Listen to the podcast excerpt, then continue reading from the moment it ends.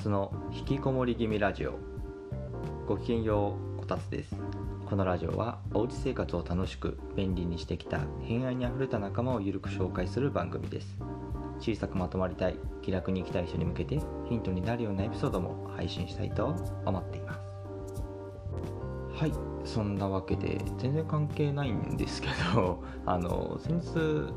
大阪に行きました。えっと、遊びに行ったわけじゃなくて、えっと、仕事ですね出張で行ったんです。まあ出張って言っても私にとってはまあ遊びみたいな感じでしたね。まあ仕事で行ったは行ったんですけどその仕事の前日とか、まあ、仕事終わりとかに、え、友達と遊んでました。楽しかったですね。また大阪遊びに行きたいね。遊びじゃないか。仕事に行きたいですね。今回その大阪に行った時にあの家事のお話になりました。あの家事って家のあの掃除洗濯とかそっちの家事ですね。なので今回はおうち時間のそんなお話です。で私結構その家事はそれなりにするんですけどそんなに嫌じゃないんです。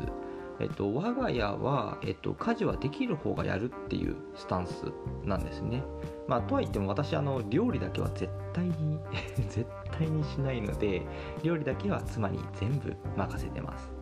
なので私は洗い物とか洗濯あとトイレ掃除とかあと洗面台とか部屋の掃除機とかまあその辺りが私の家事の範囲かなっていうそんな感じですこの話をするとなんか家事してるの偉いねってこう言ってくださる方が何人かいらっしゃってありがたいですね。なんか褒められてて嬉しいです。なんかその人たち曰く結構面倒くさそうな範囲をやってるらしいんですね。その洗い物洗濯とかトイレ掃除洗面台とかそこら辺ですね。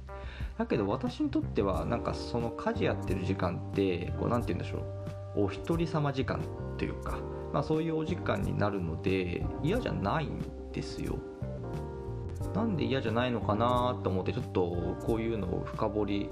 で考えてみました。そんなところで今回は、えー、ルーティン化すれば家事はお一人様時間になる。そんなテーマでお話ししていきたいと思います。今回のお話は家事をしている時間イコールリラックス時間になる。そんなお話です。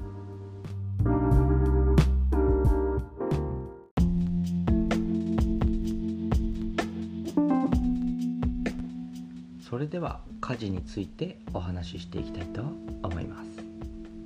え今回その家事についてのテーマなんですけど私の考えとしてはその家事はルーティン化しちゃえばいいと思ってるんです。家事の中で私料理だけは絶対にしないってさっき言ったんですけどそのなん料理ってめんどくさいんですよ。その料理の何が一番めんどくさいって考えながらやるのがめんどくさいんですね。例えば何かこう料理しようとする時に何作るかまず考えなきゃいけないし料理ごとにその作り方も違うわけじゃないですか。だからどの順番で焼こうかなとかどんな味付けにしようかなとかなんかその下準備とかも含めて試行錯誤いろいろしなきゃいけないじゃないですか。だから料理嫌いなんですよ私。あの脳が疲れるんです。その点その私が普段やってる洗い物洗濯あとはトイレとか洗面台とかの水回り掃除あとは部屋の掃除機かけとかは特にそんな考えなくても動きが決まってるじゃないですか。というかまあ決めてるんですけどそうするとやっぱり脳が疲れないんですよね。だから嫌じゃないっていうそんな感じです。なのでこう家事が好きじゃないとかあまりやりたくないとか面倒くさいなっていうふうに思っている人に伝えたいのはあの家事をルーティン化することが重要なんですね。でそれなんでかっていうとルーティン化しないと脳が疲れて面倒くさいっていう感情が生まれるからなんですよ。なんというかさあこれから家事やるかあどの順番でやろうかなこれから始めようかあここでこうしなきゃいけないかなとかなんかそんなこと考えるのがもうめんどくさいんですよね。特にあの平日の仕事終わりなんかもあんま考えたくないじゃないですか。そこでなんかこう考え事が発生すると家事をしたくなくなるみたいな。そんな感じだと思っています。なので私のその平日も家事してるんですけど平日のその帰宅後っていうのはもうルーティン化してて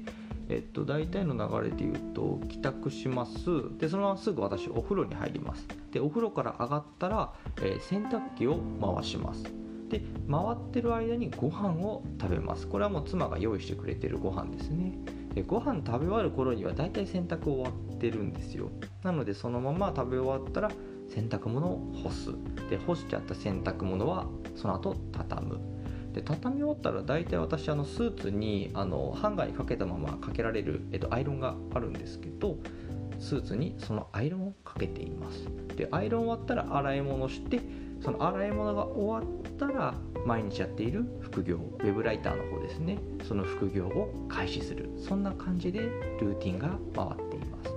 で大体帰宅するのが19時から19時半くらいが、えー、と今多くて副業を始めるのが大体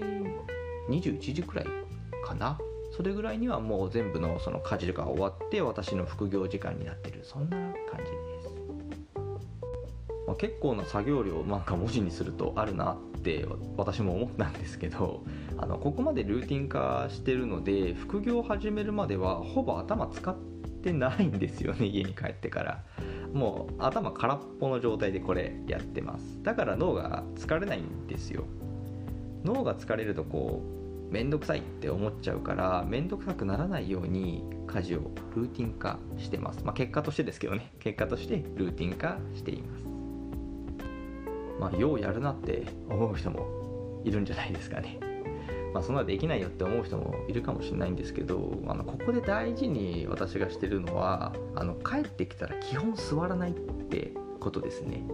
あのご飯食べる時はさすがに座るんですけどそれ以外は基本座らないです家事が終わるまでは。